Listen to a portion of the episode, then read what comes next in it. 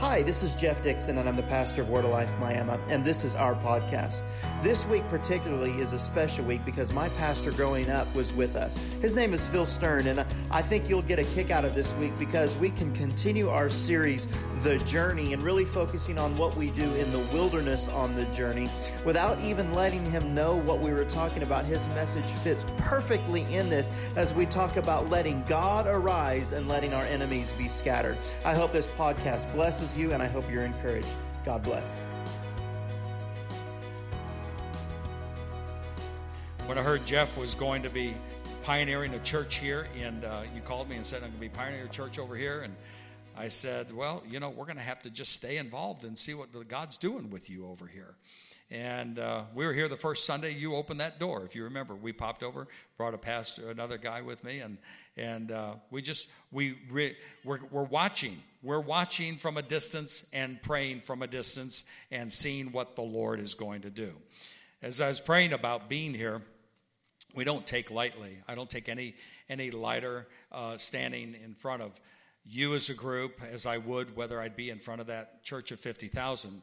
Um, the, the, in fact, in sometimes the smaller the group, the, the more the butterflies still affect you uh, because it's just different in many different ways. And I, I'm glad that that still is there. We take seriously what God would ask us to share and bring because I don't believe that any of us are here by accident today. I don't believe I'm here by accident. I don't believe you are. In those that came up from Word of Life, uh, just you're not here by accident. You didn't come just to support Jeff. You came because I believe God has something for you. And, uh, and I, I just am more aware of that more than ever before, just about how much God ordains all of our steps on a regular basis. Know, we may think we make the decision to do that or do that, but I think God is involved in our life a whole lot more than what we realize. I mean, and I, I've shared this for years. If God has anything to do with us, He has everything to do with us. And so, why you are and who you are, what God has done in your life, what you are doing with your life, I believe God has a purpose for it. As much as God has a purpose for my life, God has equally the same amount of purpose for your life. Don't ever forget that. You are not just a byproduct of anything. You have a purpose that God has given to your life. You have a reason for being here. And I believe for those that are part of this church, I believe God has ordained for you to be here for a purpose. It's not by chance that you're here. And you, you know, well, what's God doing here? It doesn't seem like like we're getting a lot of traction. And I just want to share with this. There's a scripture in the Bible that you never you never should forget, and that is, despise not the day of small beginnings. Come on. Despise not the day of small beginnings. And I love how the Bible just backs this whole theology up of small beginnings because he gets it down to a common number that is tangible for every one of us to think. And that is, he says, one of you can chase a thousand. Okay? But he says, look at what the power of two is. You'll chase 10,000. So, yeah, that 10,000 is pretty good, isn't it? And then if you keep multiplying that out, three will chase 100,000, four will chase a million.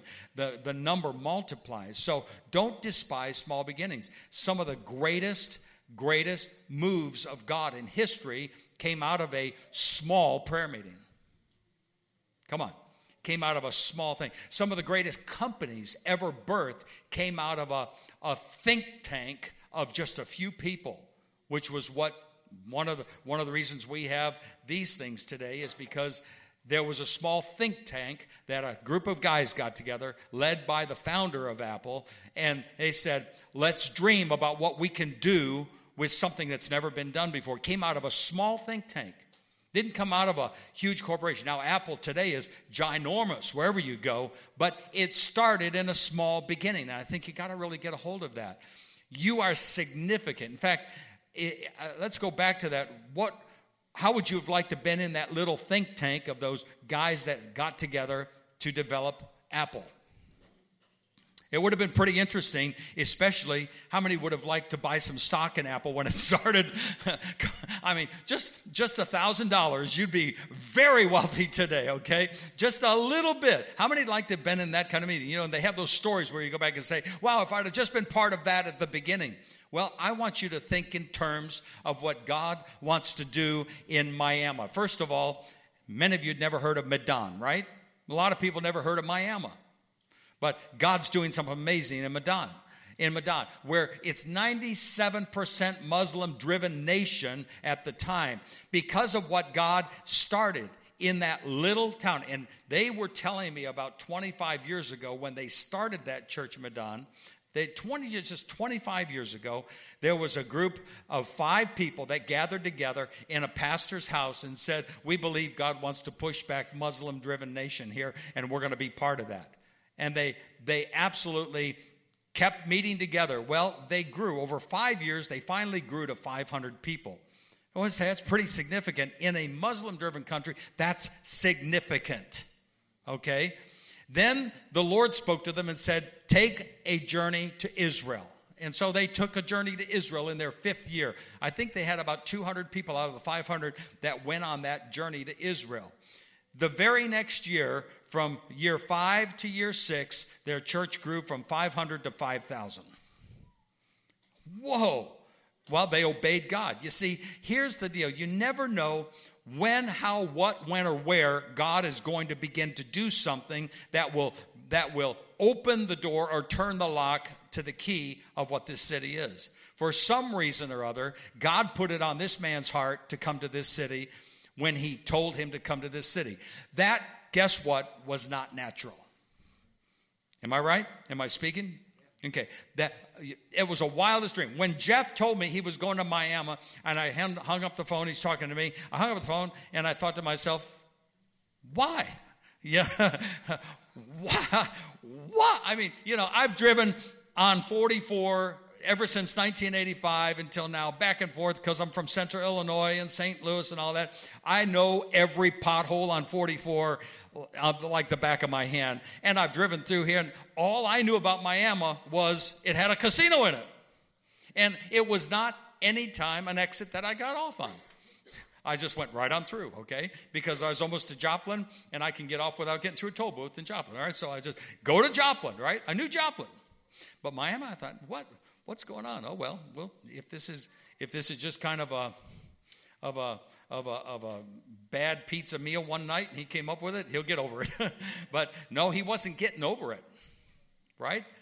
And you can tell when somebody's pregnant with something. How many can tell when somebody's pregnant? Amen.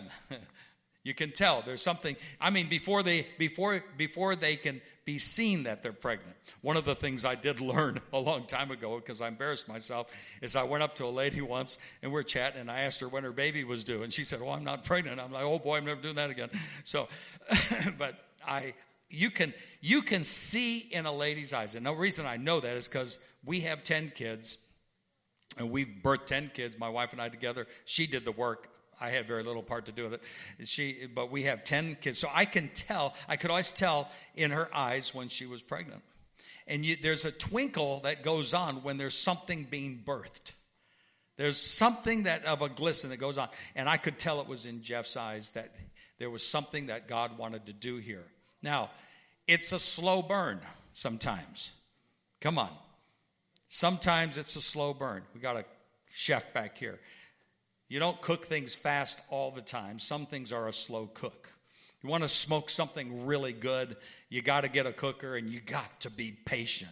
Ribs don't get done over just a few minutes on the grill. Am I right, brother? How long does it take to do a real good set of ribs? 10 hours.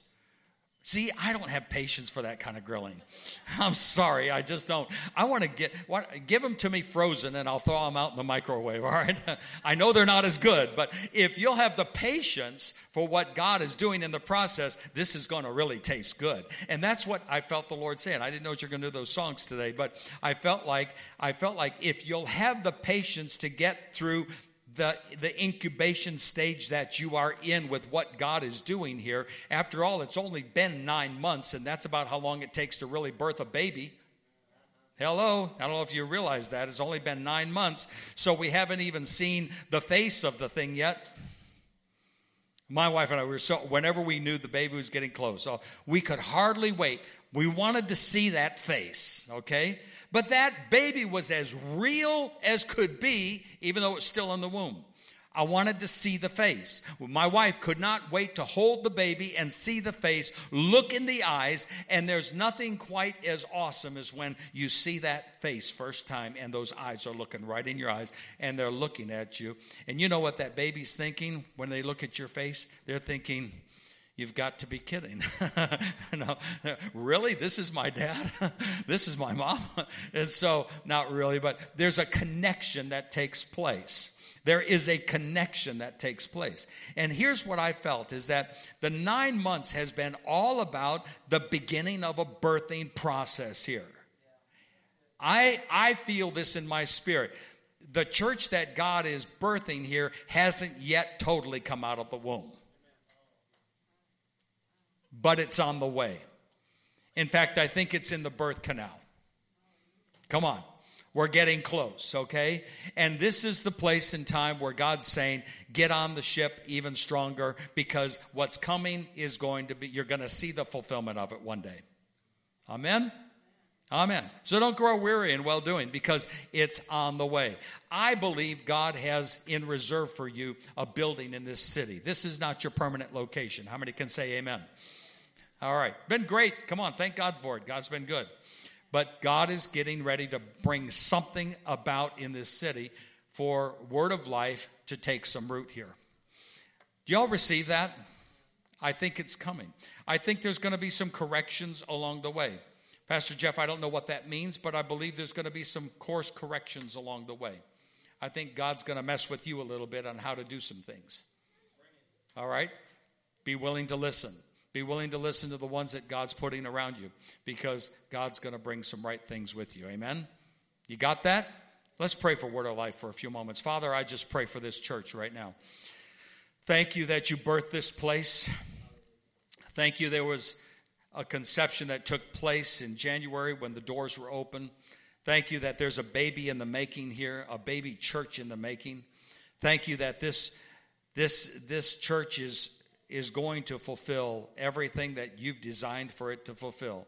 And Lord, I'm just praying for Pastor Jeff right now. Come on, let's agree and pray for Pastor Jeff right now.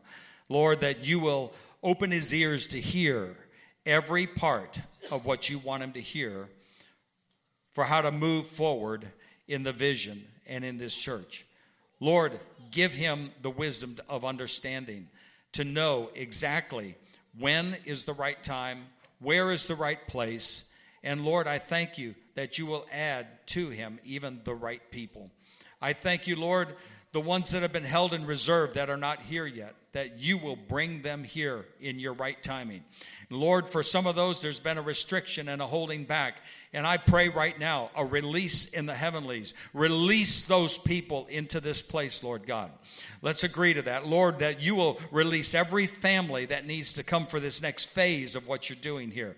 Lord, I'm thanking you that they're on the way and that you are already turning them loose and that they will find each other here.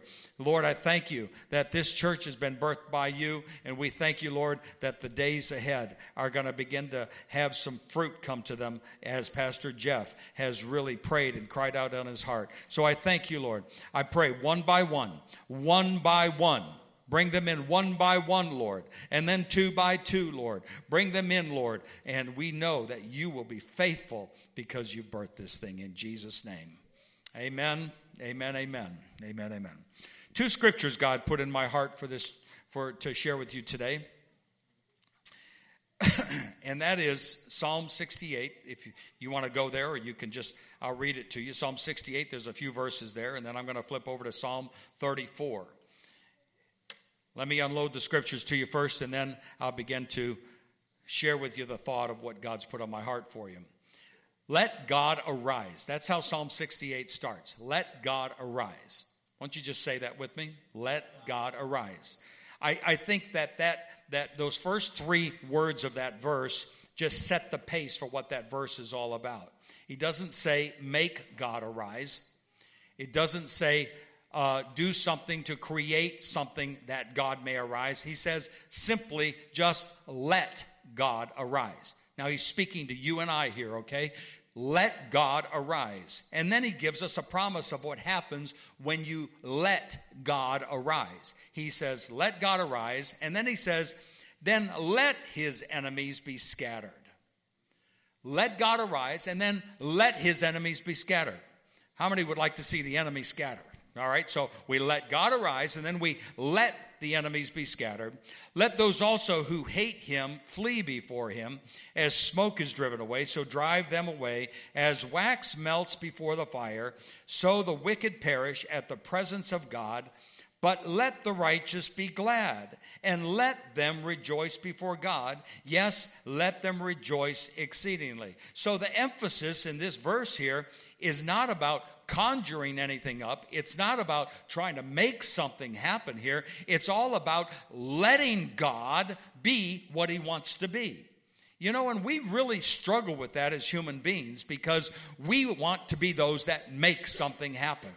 We want to be those that create, that have, uh, let's get this thing done, all right? This is part, part of the frustration we can have as leaders from time to time is that, well, if I would just lead better, then God would do this better. And here he's saying, I'm just going to take you back and realize that you can't do anything. It's all about what I can do through you, so just let me arise.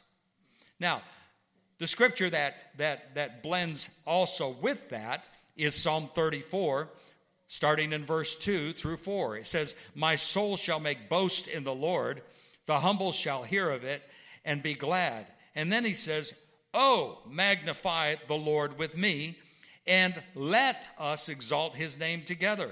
I sought the Lord, and he heard me and delivered me from all my fears. So, the two phrases that I want you to just really get a hold of today is first of all, are you letting God arise in your life? And are you magnifying God in your life? Letting God arise, and are you magnifying God in your life? These two things really help you to walk through daily routine of life. Letting God arise and magnifying God in every part of our life, okay? Life is filled with opportunity to let God arise, whether you realize it or not. The question is this Do you let Him arise, or do we magnify our problem?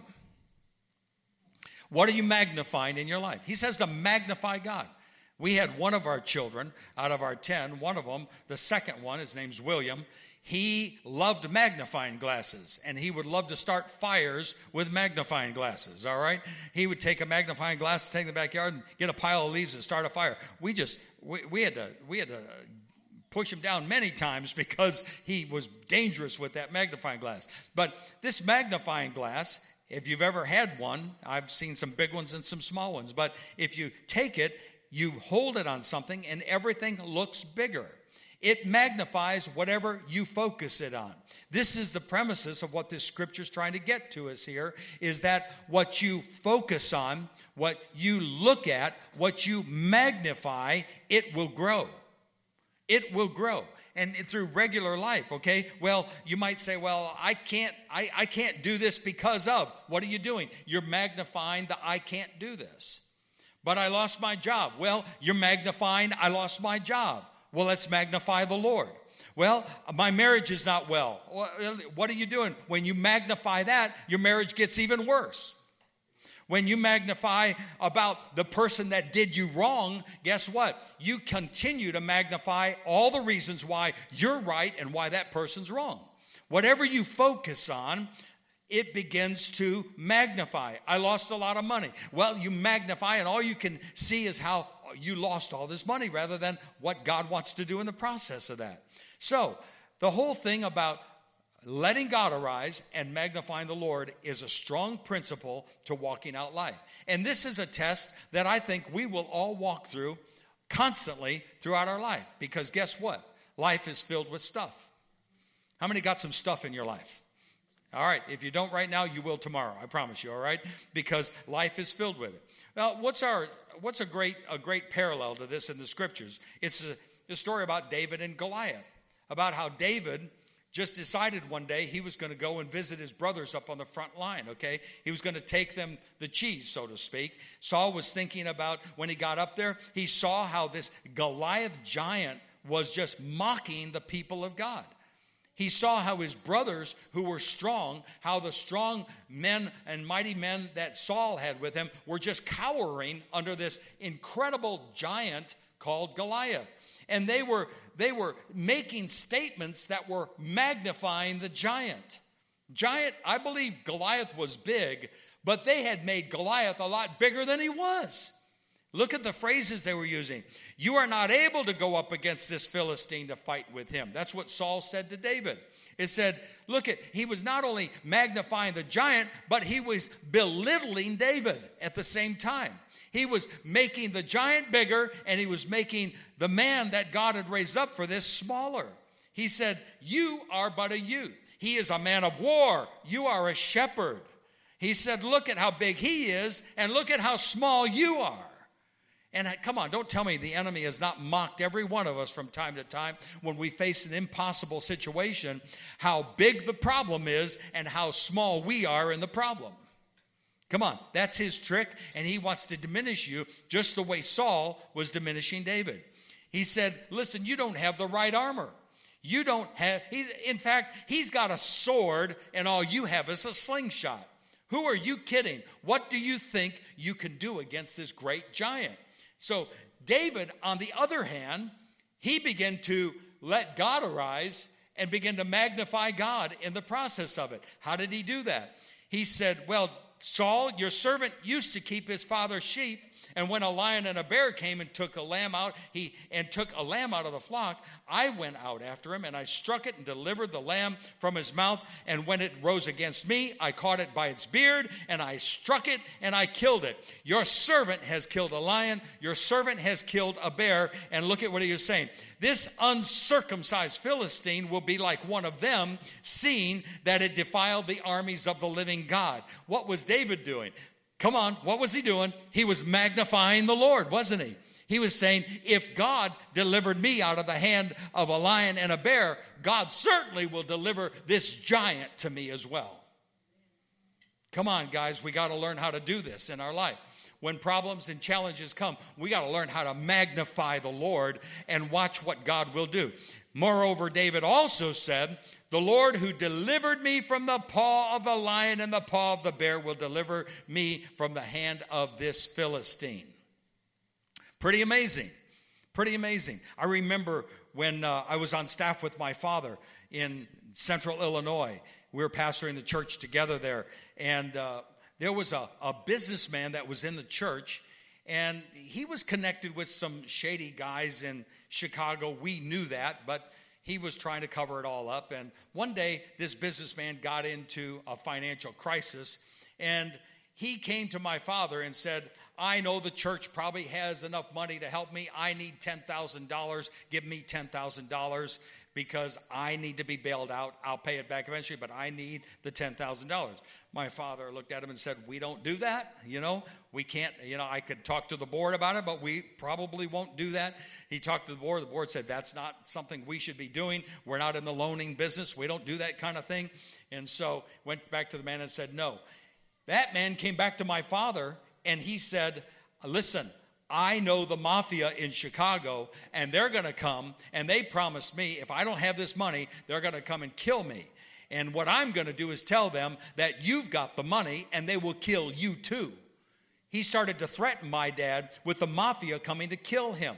And I'll never forget that in the meeting with the businessman when I'm sitting there with my father. My father had a choice then magnify the problem or magnify God.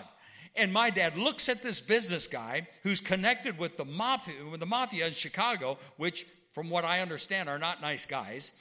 And he said to this man, he says, You can send the mafia from any city you want to take me out but they're going to have to contend with somebody a lot bigger than me because I am a servant of the Most High God, and my God will defend me whoever comes against me. And that man looked at him and said, By five o'clock tomorrow, you will be dead. Woo! So, I mean, that's how the meeting ended. Well, my father could have walked out of that room fearful, we, we were wondering what's going to happen here. We had five o'clock the next day thinking about it. My dad woke up the next morning, and I remember him. He's, he started singing from that morning on Let God arise, let his enemies be scattered. Let God arise, let his enemies be scattered. He got the family together, said, You know, we've been accused, and he says, Possibly someone's going to try, come and try to take a shot at me. And he says, Here's the song God gave me. And we all started to sing together and let God arise, let his enemies be scattered. Guess what happened at five o'clock that day? Instead of my dad getting shot, the man that said, I'm sending the mafia out of you, that businessman, the church, he died of a massive heart attack at the stroke of 5 p.m. that next day. Come on. when you let God arise, he says, I will be your, I will come and I will vindicate, I will, I will vindicate you from your enemy. And this man, it says, eh, the, the, the report came back and says his heart didn't just stop, it said his heart exploded. Folks, is God real or not? Can God be bigger than any one of your problems? When you let God arise, guess what? The enemy will be scattered.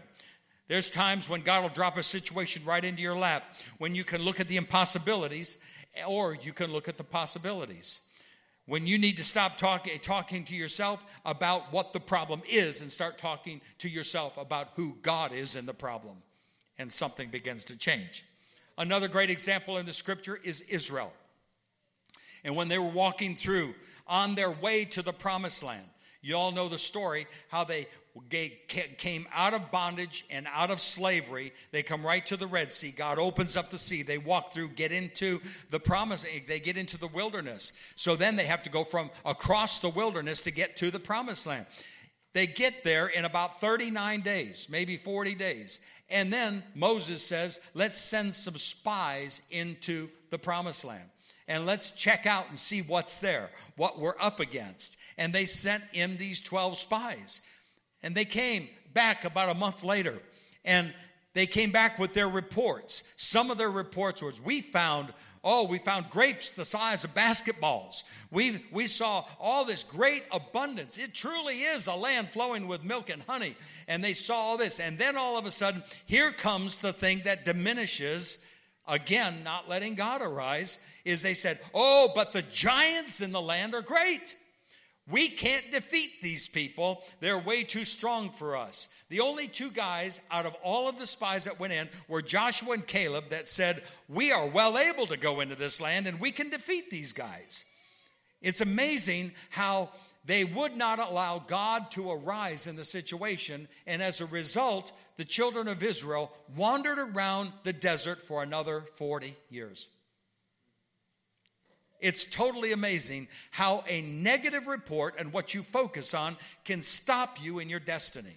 It can stop you in your tracks. So when they come back after 40 years, the two guys that wanted to go in at the beginning, they became the leaders of the children of Israel at that time and took them across the promised land because they were magnifying God. I mean, these spies, what they came up with was just amazing. And these Moses said to them, Here's what we need to do when we actually go in 40 years later be of good courage, bring some of the fruit of the land, be of good courage, be of strong, and watch what my God will do for you.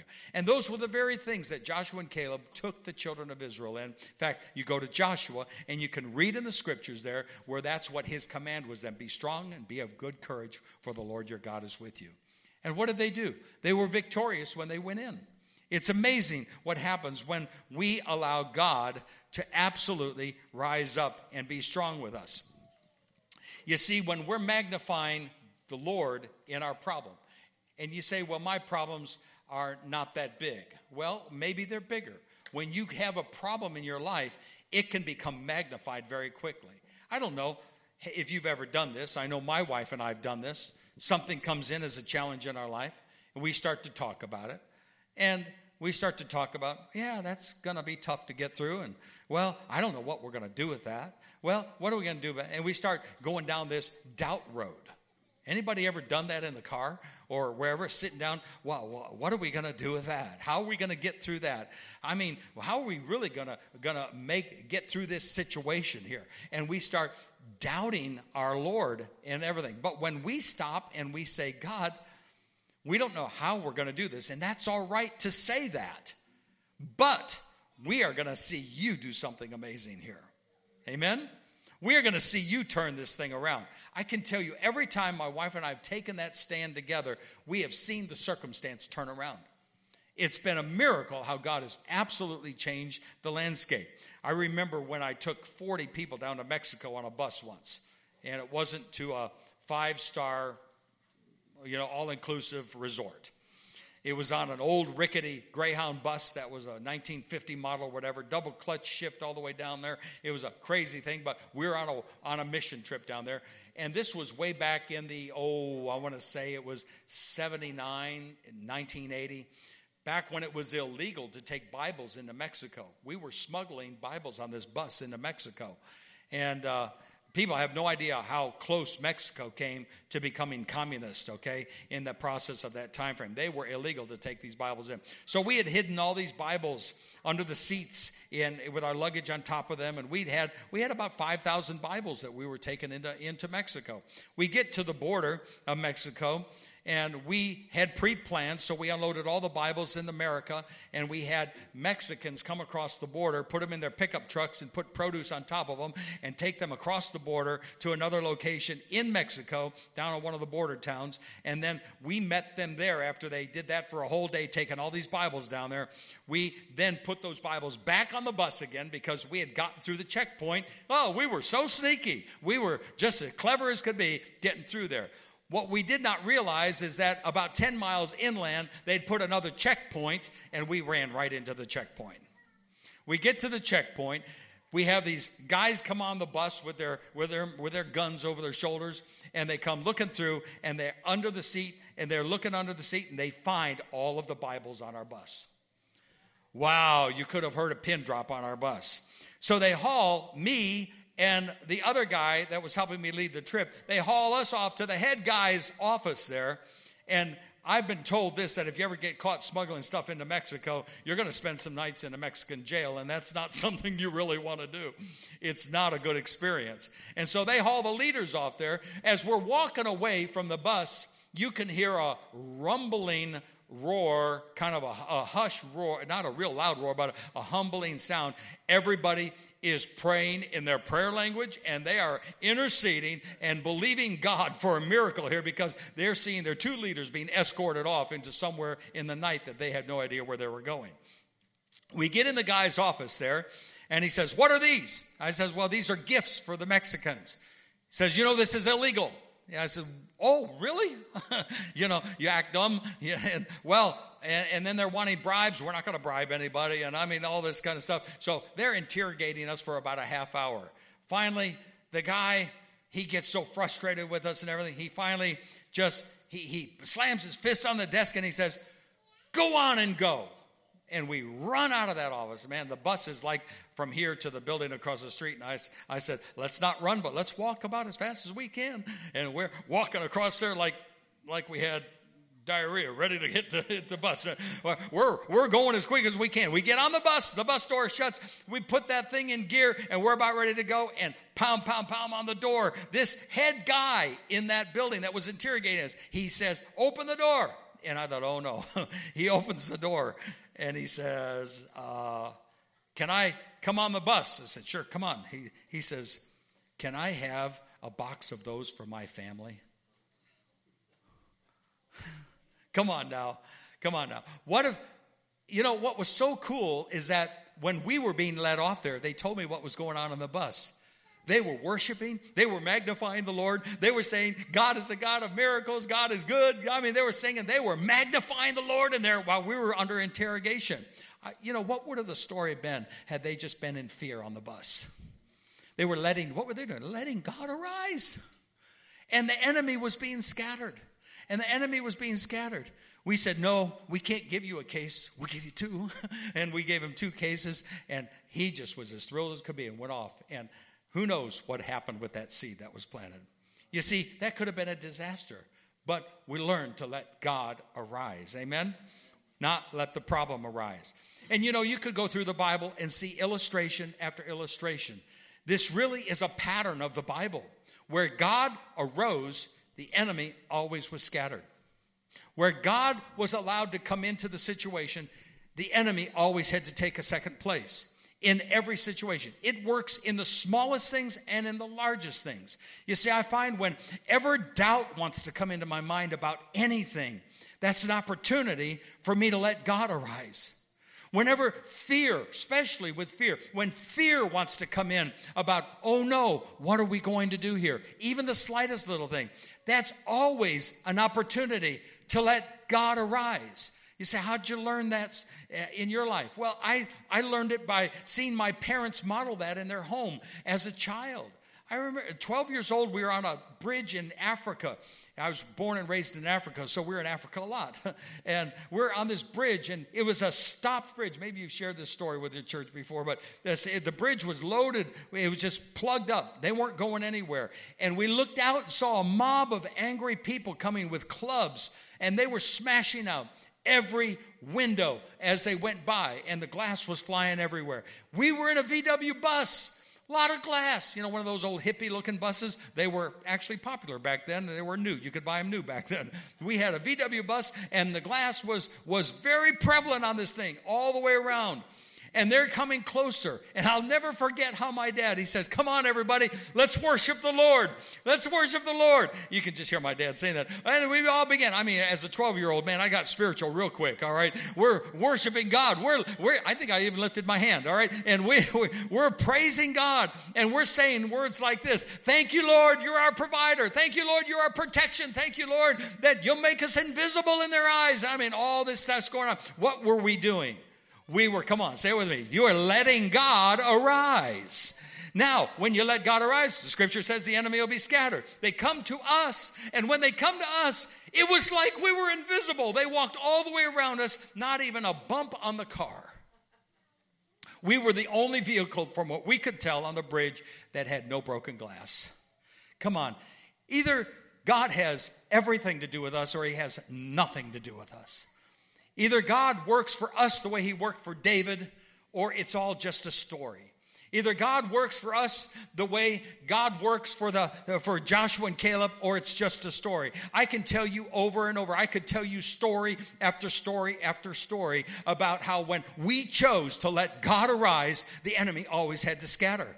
Even if we didn't see anything change, the enemy could not bring us fear anymore. Even if we didn't see circumstances turn around right away, something was different in the environment when we let God arise. It's just the way it works. Jehoshaphat learned a great lesson. And uh, it's really, Jehoshaphat in itself is a message of its own. The Amorites had come to battle against him. Some came and told Jehoshaphat, saying, A great multitude is coming against you from beyond the sea of Syria.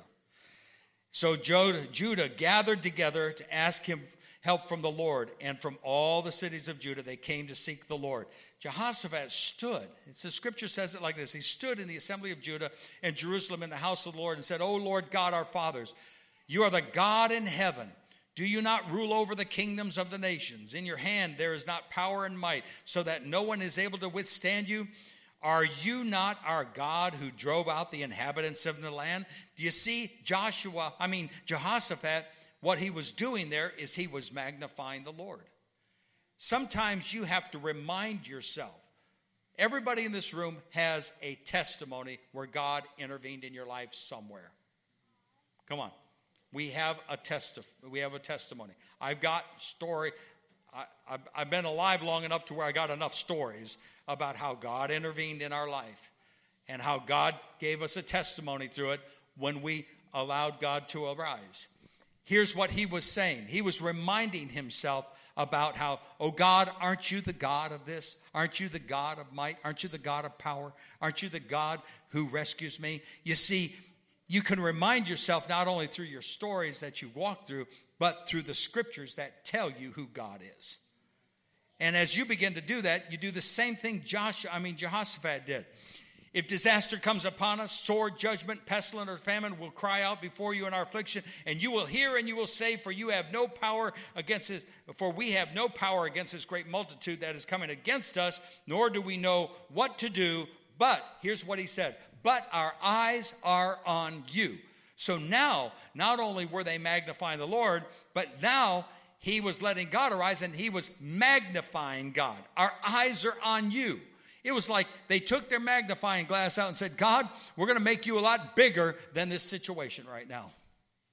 Get our eyes looking through the magnifying glass that he wants us to look through. And here's what God said back to them. Oh, I love this. Listen all of you Judah, inhabitants of Jerusalem, and you King Jehoshaphat, thus says the Lord to you Do not be afraid nor dismayed because this great multitude, for the battle is not yours, but it is God.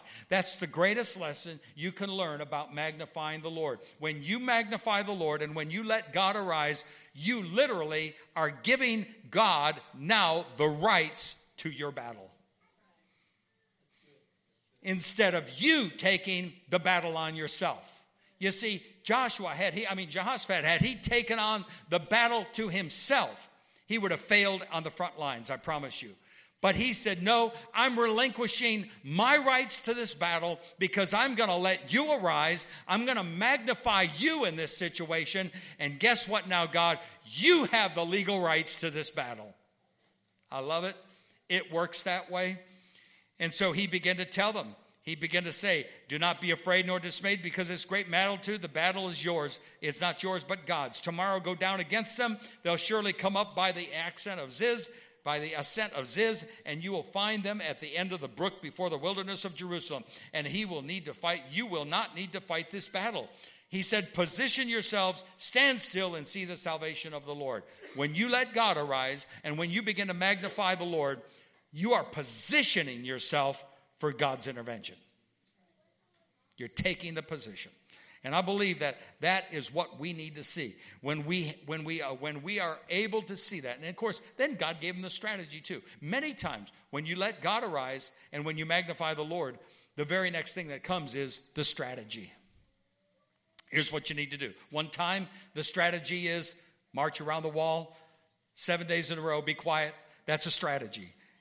He used that strategy one time, all right? Another time, the strategy is this. Listen, God has strategic abilities for your family, how you're going to weather life, how you're going to get through every situation that comes your way. No matter what comes to your doorstep, you can allow God to arise, and you will defeat the enemy every time.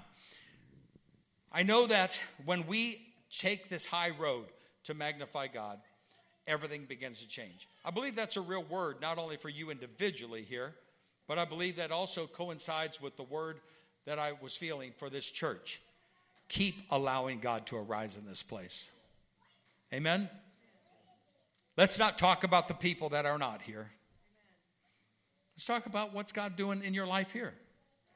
Come on, we're going to magnify the Lord.